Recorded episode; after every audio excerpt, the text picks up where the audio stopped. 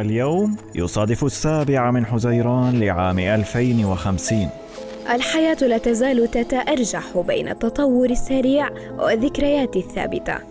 والزمن يثبت دائما أن تسارعه يتجاوزنا.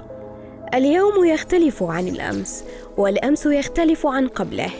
لكن السيناريو رسم بأيدينا قبل ثلاثين عاماً. فحاولنا التنبؤ ونحن لا ندري إن كان بإمكاننا توقع الأحداث أم لا. عزيزي المستمع لا تصدقنا ولكن حاول أن تتخيل معنا.